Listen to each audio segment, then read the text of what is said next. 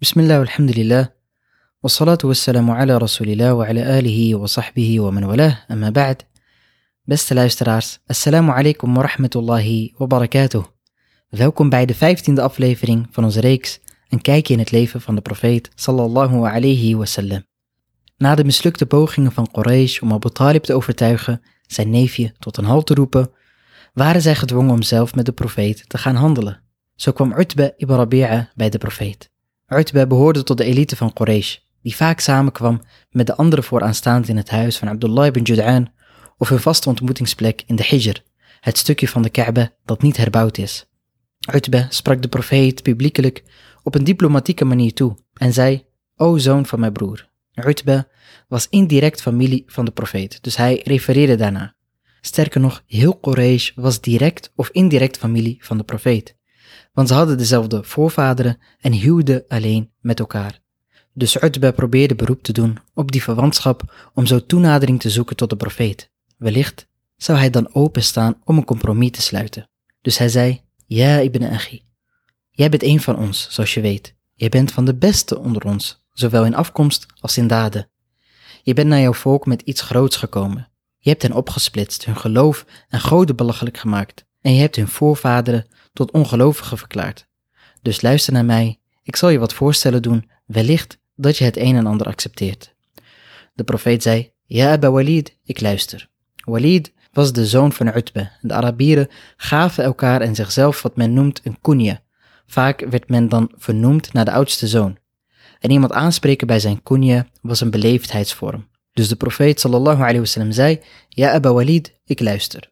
Waarop Utbe met zijn suggesties kwam en zei, Jij ben Achi, als jij met deze zaak, oftewel deze religie, bent gekomen vanwege rijkdom, dan zullen wij geld inzamelen en jou de meest rijke van ons laten zijn.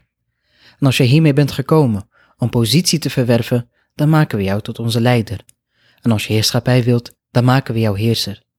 En als het bezetenheid is dat jou is overkomen, dan zullen we naar een medicijn voor je zoeken. Hierna zei de profeet sallallahu alayhi wasallam, ben je klaar, je Abba Walid? Waarop hij ja zei. De profeet sallallahu alayhi wasallam zei vervolgens tegen hem, luister dan naar mij.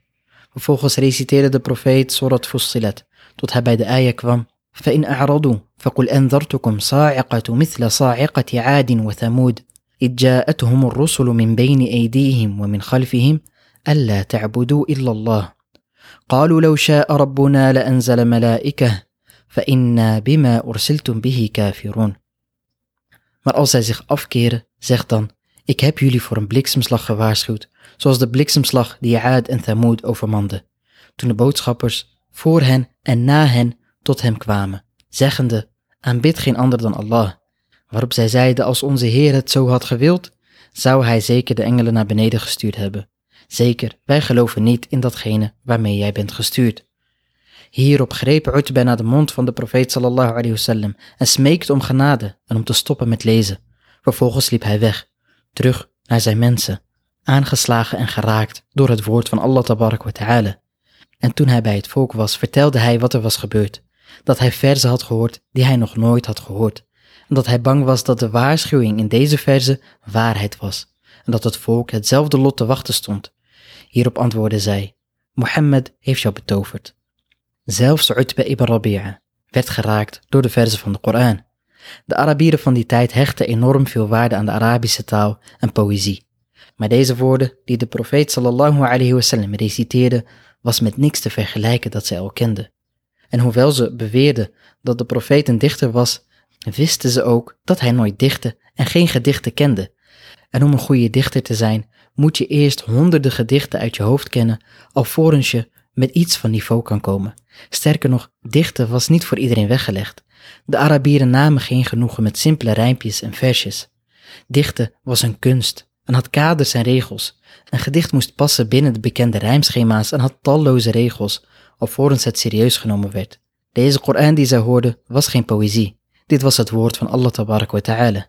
En dat wist Utba ibn Rabi'a ook. Alleen was hij gevangen in zijn eigen hoogmoed en tribalisme en heeft hij de islam nooit omarmd. Zijn poging om de profeet sallallahu alayhi wasallam om te kopen was mislukt want de profeet was niet uit op rijkdom en status. Wellicht kunnen we dan een religieus compromis sluiten, moeten ze hebben gedacht. Ze stelden voor dat de profeet sallallahu alayhi wasallam een dag of een jaar hun goden zou aanbidden, dan zouden zij met hem een dag of een jaar Allah aanbidden. Hierop openbaarde Allah tabarak wa ta'ala suratul kafirun. Qul ya kafirun, la a'budu ma ta'budun, wa la antum aabidun ma a'bud, wa la ana aabidun ma wa la. Lekom dinukum waliyadin.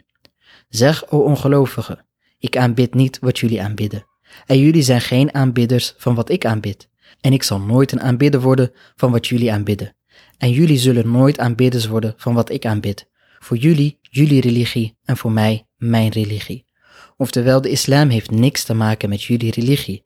De islam is vrij van jullie ongeloof en zijn profeet zal nooit een compromis met jullie hierover sluiten. Dus deze ayah, lakum dinukum waliyadin, dient niet begrepen te worden als een goedkeuring of een soort van compromis. Integendeel, dit is een vrijwaring en waarschuwing. En het feit dat ze met zo'n voorstel kwamen, geeft te bedenken in hoeverre Quraysh overtuigd was van hun eigen religie. En wellicht ook in welke mate Quraysh nou daadwerkelijk waarde hechten aan het geloof van hun voorvaderen. Wie heilig in iets gelooft, staat op zijn principes, dus er speelden andere belangen. Een ander briljant voorstel dat zij hadden, was dat de profeet sallallahu alayhi wasallam moest komen met een Koran waarin hun geloof niet werd ontkracht en verworpen.